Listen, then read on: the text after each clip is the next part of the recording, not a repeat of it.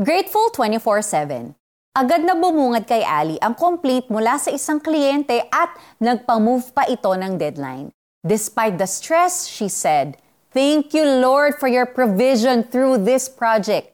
Then, she got a call from home telling her that her son is sick.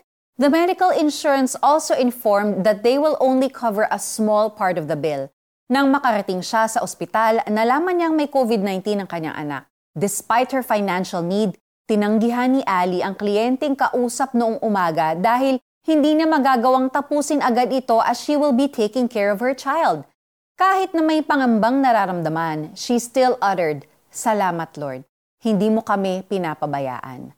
Nang palabas na sila ng ospital, laking gulat ni Ali nang malamang sinagot naman pala lahat ng medical insurance ang 150,000 pesos na bill nila. Sigurado si Ali na si Lord ang kumilos sa pangyayaring ito.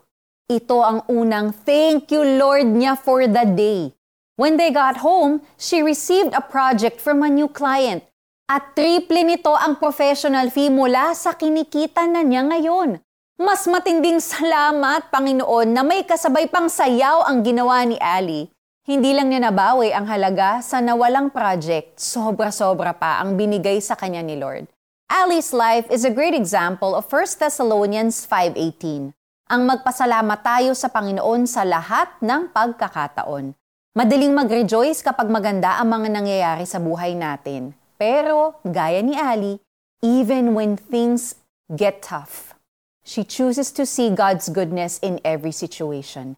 She is 24-7 grateful in good times and bad times. And if Ali can do it, by God's grace, we can too. So let's pray.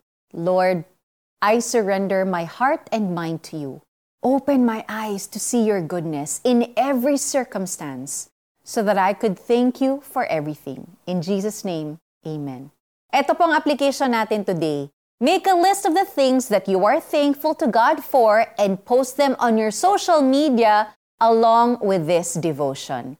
At magpasalamat kayo sa Diyos sa lahat ng pagkakataon sapagkat ito ang kalooban ng Diyos para sa inyo sa inyong pakikipag-isa kay Kristo Jesus. 1 Thessalonians 5.18 Ako po si Sonja Kalit. God bless you. Have a great day.